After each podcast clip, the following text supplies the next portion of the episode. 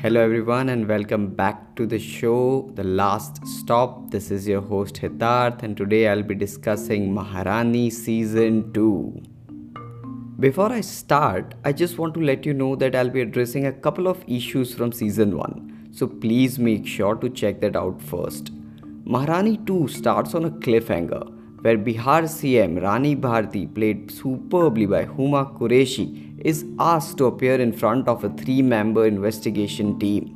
What is the investigation about and why she here is the story of Maharani 2. Sohum Shah returns as Bhima Bharti, who gets out of the jail after the whole Fodder scam as seen in season 1. His agenda, though, is clear to become the next CM of Bihar and beat Rani Bharti by ending her political career. We also have amazing Amit Sial, who returns as Naveen Kumar, who is still chasing the dream of becoming the C M और as he mentions पिछले सत्रह सालों से कुर्सी के पीछे लगे हुए हैं। Kani Kusruti has a charm and her confidence makes her stand out. She portrays the character sharply. I would definitely want to see her more in season 3 or if there is a spin off, if the makers get my point. The beauty of Maharani lies in its casting. Each character has a grey shade and everyone wants something there are no straight arrows here. So, casting for such character profiles becomes an extremely crucial job, and I must say, Mukesh Chhabra does an exceptional job. Showrunner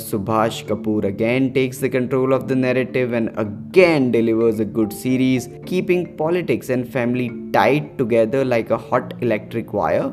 This whole jalebi of a show is a delicious treat. As far as Huma Qureshi and Sohum Shah are concerned, they are at their best but I wish they would have done a better job with Sohum's fake beard. But even Clint Eastwood got away with it, so I guess it's fine here.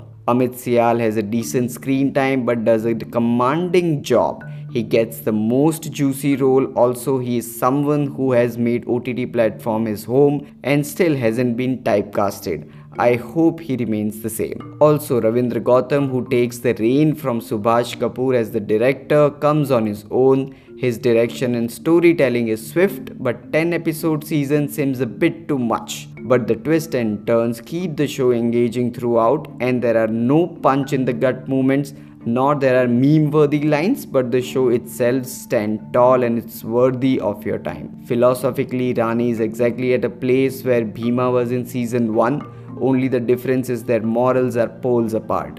The show is not completely logical, but the high octane drama and inside political conspiracies keep the show engaging. Maharani 2 is a worthy successor to season 1, only a bit lighter sepia tone might have looked much better. Also, this show does not have a proper timeline, so you never know which year is it in.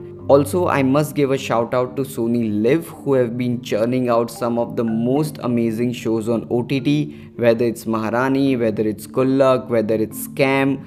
I think they are doing a fine job picking up the right stories and releasing at the right times. So that's it from my side. Hope you all like the show.